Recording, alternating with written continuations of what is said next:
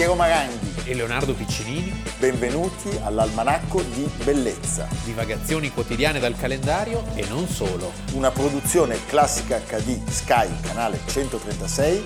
In collaborazione con Intesa San Paolo.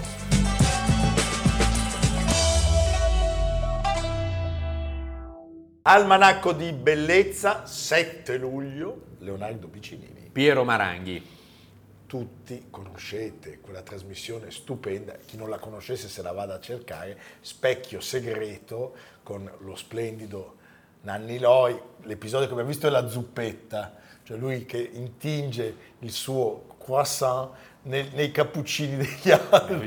Poi c'è quello in cui mangia il pesce rosso che in realtà è una carota. Comunque, eh, la candid camera, diciamo, è in Italia un, un patrimonio che poi ha avuto eh, molta fortuna, ma che è nato in questo paese appunto grazie alla figura di Nanni Loi. In realtà origina, ha una storia lunga. Origina molto prima e da una storia... Nella anche, Germania di Weimar. Bravo Leonardo. E l'inventore di questa, di questa bellissima tradizione televisiva... Un berlinese. Eric Salomon, che nasce appunto a Berlino il 28 aprile del 1886 e che e muore. Purtroppo, e questo è, diciamo, è un classico della Germania di Weimar, che va tutto in tragedia. Va tutto in tragedia perché lui muore ad Auschwitz il 7 luglio oggi del 1944. Sì. È il precursore della foto di Gossip. Pensa come una vita sostanzialmente spensierata, Pazzesco. creativa, artistica, eh, piena di innovazioni, di talento. Pensa come l'essere felici possa finire sì. nel peggiore dei modi perché questo signore è il precursore di tantissime pratiche, la fotografia di gossip, quella che cattura l'attimo. Un paparazzo. Sì, eh, la famiglia è una famiglia di banchieri ebrei che eh, per lui avrebbe desiderato il, l'avvocatura, eh, mentre lui appunto è appassionato di zoologia. Beh, perché c'era lo zoo di Berlino. C'era lo zoo di Berlino.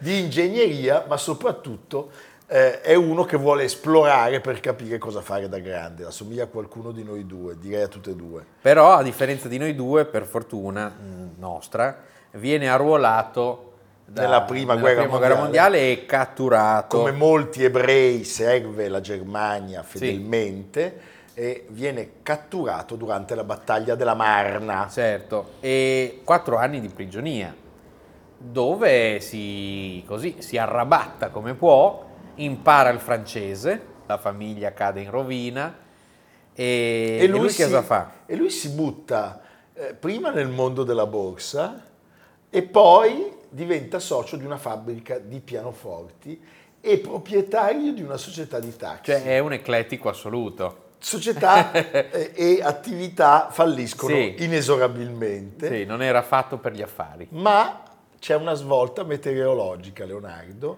Sì, perché eh, c'è un ciclone che si abbatte sulla campagna di Berlino e c'è una grande tempesta che lui vede. Viene a sapere che un giornale sta cercando un reportage fotografico dell'accaduto e senza pensarci due volte, quindi diciamo un uomo da notevole intraprendenza e dal notevole coraggio nel buttarsi in mille situazioni diverse. Questa sarà la sua strada sì, lui definitiva. Si getta a capofitto sì. e, comincia e comincia, a fotografare. A fare tutto, oggi diremo un reportage I del disastro, sì. gli alberi abbattuti e eh, devo dire dimostra di saperlo fare, sì. perché i suoi scatti sono ottimi e subito nel 25 lui viene assunto dalla casa editrice Hulstein che sta puntando appunto sui fotoreportage e su un'editoria più, più vicina, più prossima alla realtà.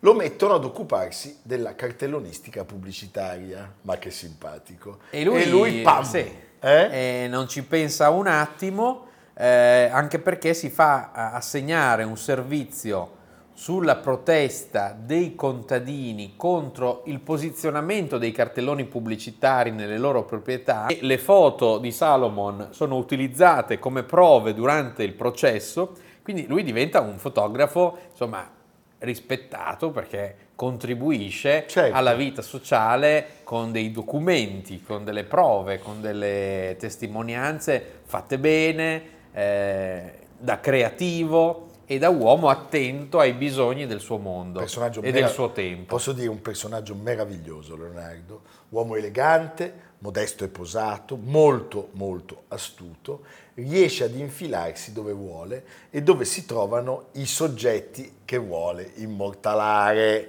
E qui avete capito, perché per esempio lui riesce a intrufolarsi nell'aula dove stanno giudicando un serial killer nonostante i giornalisti non siano ammessi. E lui realizza un reportage di grandissimo successo, come nascondendo la macchina fotografica in una bombetta.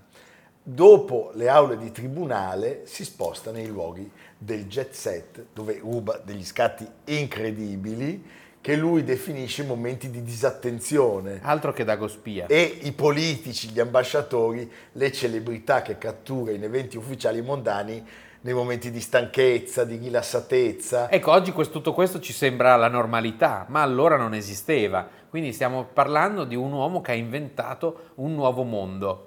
Il mondo della, del, della foto gossip. Della foto rubata. Sì.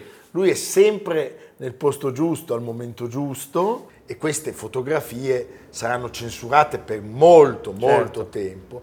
E poi quando durante il patto Brian Kellogg, quello del ripudio della guerra come mezzo di risoluzione dei conflitti internazionali. Lui è molto sfacciato. No, ma quella è una cosa fantastica. È molto sfacciato anche perché è un uomo che ha uso di mondo e quindi riesce a sedersi tranquillamente nella postazione vuota del delegato polacco, che tanto nessuno sapeva che faccia avesse. Perché Beh, poi stupendo. la bellezza di quel mondo lì è che non c'era il telefonino, non c'era internet, per cui potevi risultare chiunque se conoscevi le lingue e avevi una certa presenza. C'è una sua foto meravigliosa in cui uno dei capi di Stato lo, lo, riconosce e lo indica, perché ormai era diventato una celebrità. Viene soprannominato, a proposito della puntata di ieri, Tony Curtis, l'Udini della fotografia. O anche cameraman invisibile. È un uomo intelligentissimo e la sua intelligenza è anche tecnica. Sì, perché chiaramente per avere la prontezza e rubare lo scatto senza farsi notare, deve rinunciare al flash. E allora cosa fa? Trova una particolare macchina fotografica che veniva eh, progettata a Dresda, che si chiamava Hermanox, Hermanox. Eh, con una lente molto luminosa che gli consente di fare a meno dell'uso del flash in interni. in interni. Pensa che capacità. Però la profondità di campo limitata gli impone di trovarsi sempre a pochi metri dai soggetti e questo lo spinge appunto a ingegnarsi di volta in volta su come poter entrare nelle sale, partecipare alle riunioni. Non c'è un evento in cui la sua assenza non venga notata. Cioè, in qualche diventa modo, alla fine, prima era un infiltrato, poi diventa di moda averlo. Bisogna averlo, se, se non ce l'hai non sei, non nessuno. sei nessuno. È un po' come Dago. Bello. Oggi. Sì. Se Dago non parla di te non sei nessuno. Quindi questa puntata la dedichiamo a Roberto, a Roberto D'Agostino, adorato. Sì. Eh? Senti, una delle sue foto di maggior successo la scatta in California e stiamo parlando di Bellissima, chi? Marlene Dietrich, assonnata, che parla al telefono con la figlia che è rimasta a Berlino. Mamma mia. E poi all'apice della carriera esce un libro, Tamus Contemporaries in Unguarded Moments, ma nel 1932, ahimè, lui torna in Finisce la, la, festa. E anche festa lui, mobile. Come sempre, la sua scalata eh, diciamo, si ferma perché c'è la scalata di quell'altro, cioè la presa del potere di, di Hitler. E purtroppo lui, diciamo... Come, come, molti altri. Sì, come i Frank, come i genitori di Anna Frank, si rifugia in Olanda e lì c'è una piccola parentesi di nuovo di, insomma, di semi-normalità ma nel 1940, come sappiamo, l'Olanda viene occupata dai nazisti, quindi deve nascondersi con la moglie, il figlio pensa che, che, che, che situazioni drammatiche, tremende. Pazzesco, tra l'altro lui è uno di quelli che vengono presi per ultimi, sì. perché lui viene catturato un mese per prima. Per un punto Martin perse la cappa. Sì, un mese prima dello sbarco in Normandia loro vengono catturati, vengono mandati prima a, a Theresienstadt. A Theresienstadt, che Terezin. Terezin e poi ad Auschwitz, dove tutti muoiono insieme il 7 luglio del 1944. Oggi è sepolto al cimitero ebraico di Prenzlauer Berg e se volete andare a vedere le sue opere le potete ammirare in un bellissimo museo che tra l'altro è stato recentemente riallestito, che conserva diciamo, tutto il meglio dell'arte della Repubblica di Weimar, Groz, Otto Dix, eccetera, e tutti i fermenti culturali di quel momento, che è la Berlinische Gallery a Kreuzberg. Bellissimo, bellissimo. Eric Salomon, stupendo.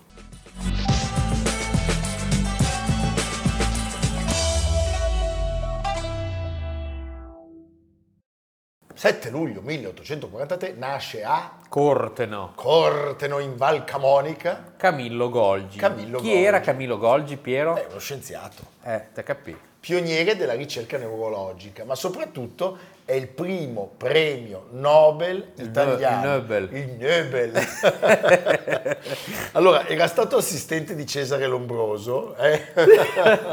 in gioventù, poi primario ad Abbiategrasso. Allora, e- Grasso. Grasso e poi cattedratico e rettore a Pavia. Sì. Il suo nome è legato a dei contributi fondamentali nella storia della Sì. biologia. Che adesso Piero ci Sì. indicherà nel dettaglio. Allora, la famosa invenzione della reazione nera. Ecco. che non è una roba politica, No, non c'entrano gli anni 70. E neanche gli anni Eh. 2000 2023, Contemporary. la famosa reazione nera.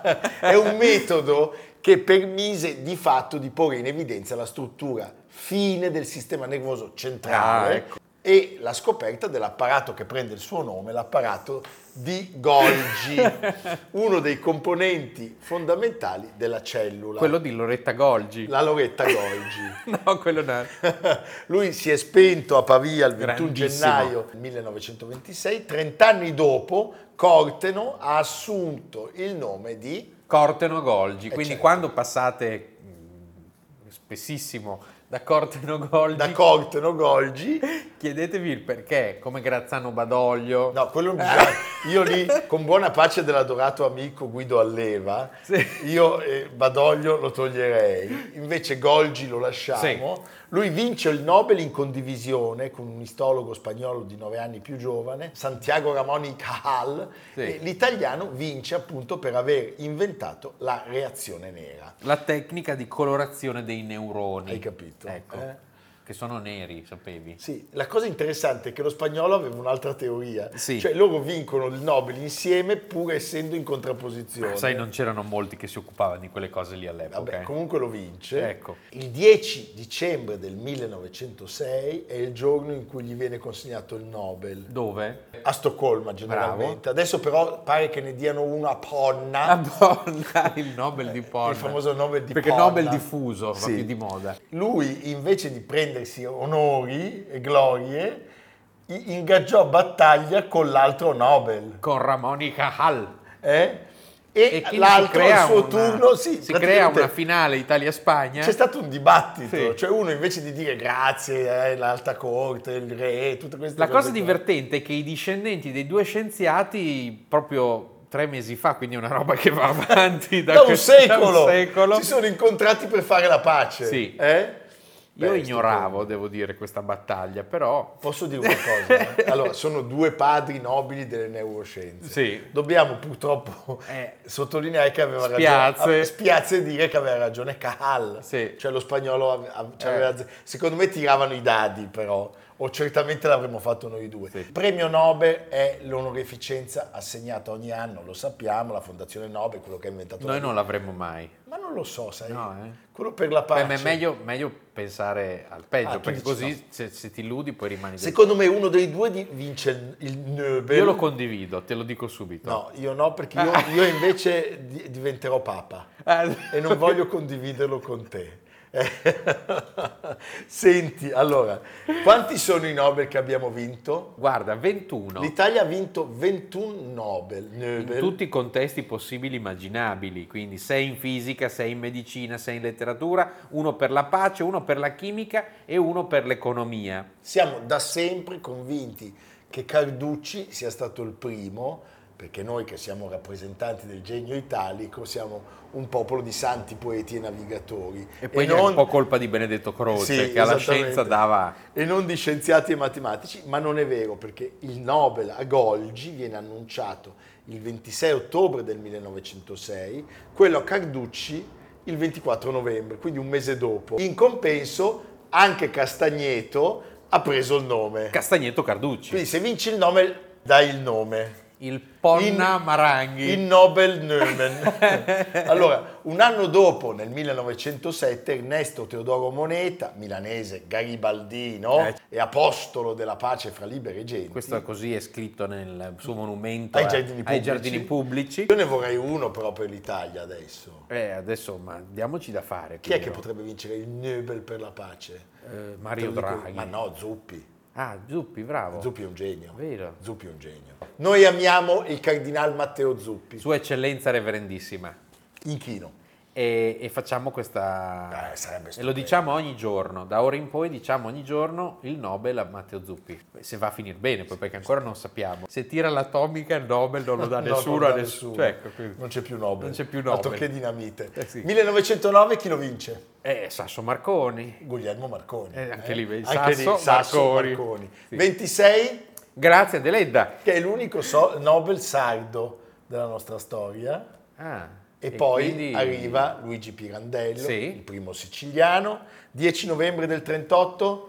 L'Accademia delle Scienze di Stoccolma, per l'appunto, conferisce il Nobel a Enrico Fermi a soli 37 anni, ragazzi, che è uno dei più giovani Nobel della storia, perché l'età media dei vincitori è di 59. 59 anni. E Cosa? Fermi va in America. Ah sì, pensavo eh, il braccio, sì, no! il braccio teso eh. appunto lo costringe.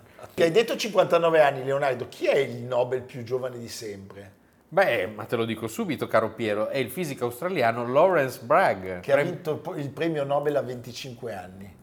Pazzesco. Un mostro. Eh? Senti, Fermi, lo sappiamo, emigra negli Stati Uniti. La notizia della sua vittoria era finita nelle pagine interne sì, è un grande imbarazzo eh, per il regime. Sì. Eh, gli italiani annunciavano, lui è italiano ebreo, che eh, le leggi per la difesa della razza erano state approvate, Pensa. che vergogna, dal Consiglio dei Ministri. E poi nel dopoguerra...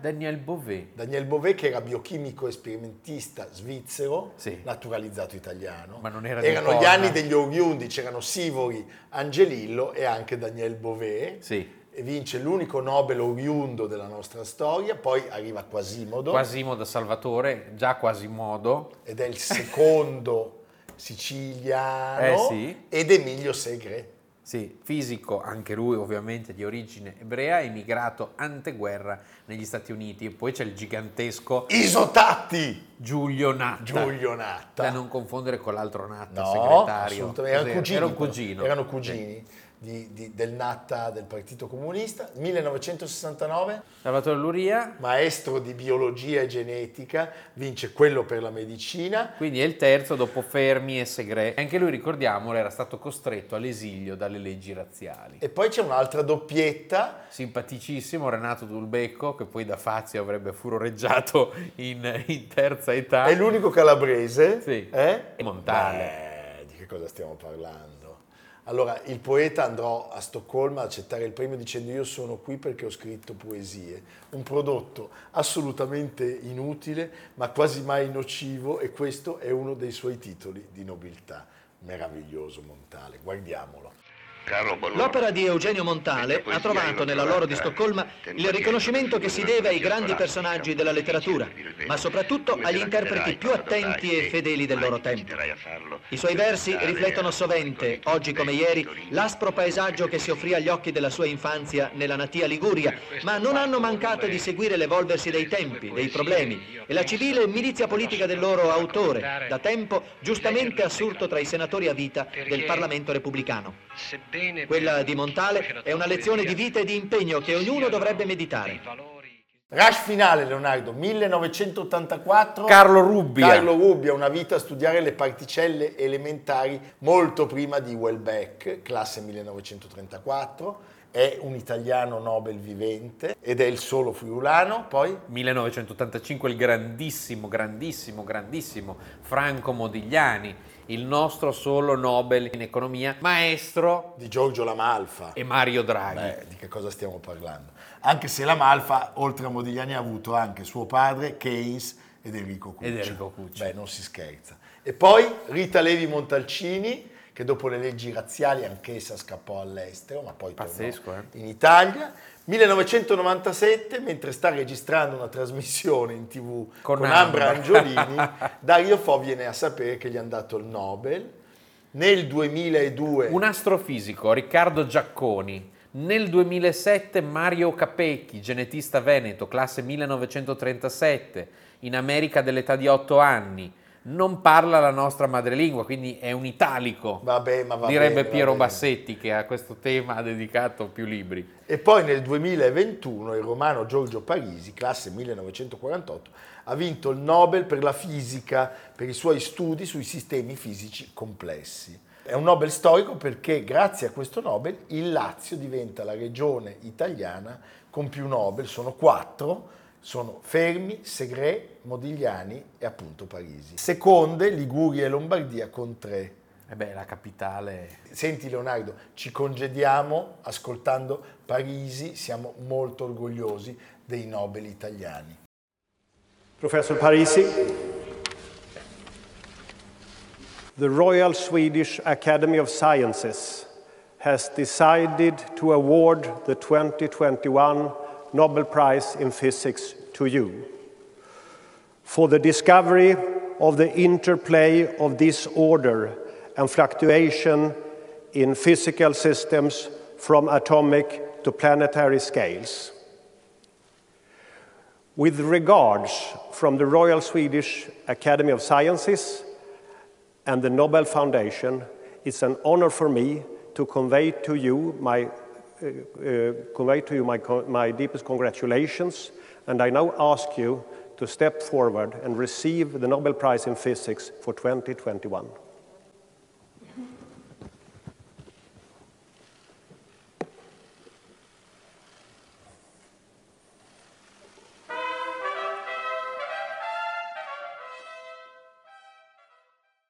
Siccome abbiamo parlato del Nobel, noi vorremmo candidare ad Algisa, il procione, per il primo... Che è molto intelligente, è sta molto facendo dei intelligente. notevoli progressi. Non sappiamo se in fisica o in economia, perché ad Algisa come economista Sì. la vedo forte. Tiene bene i conti. Tiene molto bene i conti, Sì. i conti della serva. Sì. Va bene. Qui c'è il libro, Almanacco di Bellezza, mi Le bottiglie e Cioè, adesso c'è l'estate, state per andare in spiaggia, in montagna, in collina, al lago. Dove volete. Non potete stare senza il libro dell'almanacco. Se avete Dei ancora dei problemi, dubbi, dei dove dubbi. vado quest'estate, Cosa i traghetti, non trovo posto sugli aerei, sono dei problemi. Posso mangiare la dei- quinoa d'estate, Ecco. per Il esempio. nutrizionista Ci Maranghi. sono qua io. È un nutrizionista di vaglia. Sì, un nutrizionista obeso. Senti Leonardo, e noi dove andiamo? E allora vorrei fare un applauso, non so se abbiamo gli applausi artificiali, ad Alessandra Quarto. Mettete gli applausi artificiali per Eh, Alessandra è Quarto. come naturale. Noi la amiamo. Perché? Perché? Perché il, il museo Pol di Pezzoli. Il Pol di Pezzoli sta piano piano cambiando faccia. Pelle. Pelle e c'è l'orangerie, il giardino. L'orangerie. L'orangerie che fino adesso era utilizzata per eventi, Sì, conferenze, adesso è aperta a tutti, tutto il giorno. Anche a noi due. per regalare una pausa di benessere a chi vuole sfogliare un libro, un catalogo nella bellezza del museo e nella pace del giardino. Se voi venite al Pol di Pezzoli, dove ci sono delle opere stupende, potete incontrare all'Orangerie anche Piero e Leonardo che sul fare già delle nove e mezza, dieci del mattino incominciano a tracannare delle, delle bibite colorate e quindi noi siamo disponibili. Però sempre sfogliando un catalogo. Facciamo finta, però al contrario. cioè, eh, noi abbiamo il catalogo al contrario. Scusi signor, si è accorto che il catalogo... No, non c'è problema, non c'è problema. La dama del pollaiolo? Sì, Sì. è diventata quella delle- dello zibellino. L'ermellino è scappato intanto. Rivedete Gorky Park a proposito di zibellini. Che non c'entra col Pol di Pezzoli. Però un bel film. Però c'è, C'è William Hart c'è William Hart. e, e, E? Lee Marvin E che Lee fa il cattivo. Ah, con quei Mamma colbacchi. mia, I colbacchi. Sì. Va bene, noi mangiamo anche i colbacchi. Quando diciamo colbacco, il procione va via. Ha paura. Eh, non vuole tocca- diventare colbacco tocchi- anche lui. eh, certo. Hai visto che è uscito di corsa? sì, sì. E anche Amerigo l'ha seguito. Va bene. A domani. A domani, buona estate. Noi siamo qua, sempre con voi. Almanacco di bellezza a cura di Piero Maranghi e Leonardo Piccini. Con Lucia Simioni, Samantha Chiodini, Silvia Corbetta, Jacopo Ghilardotti, Paolo Faroni, Stefano Puppini. Realizzato da Amerigo Daveri, Domenico Catano, Luigi Consolandi, Simone Manganello, Valentino Puppini. Una produzione classica HD, Sky Canale 136 in collaborazione con Intesa San Paolo.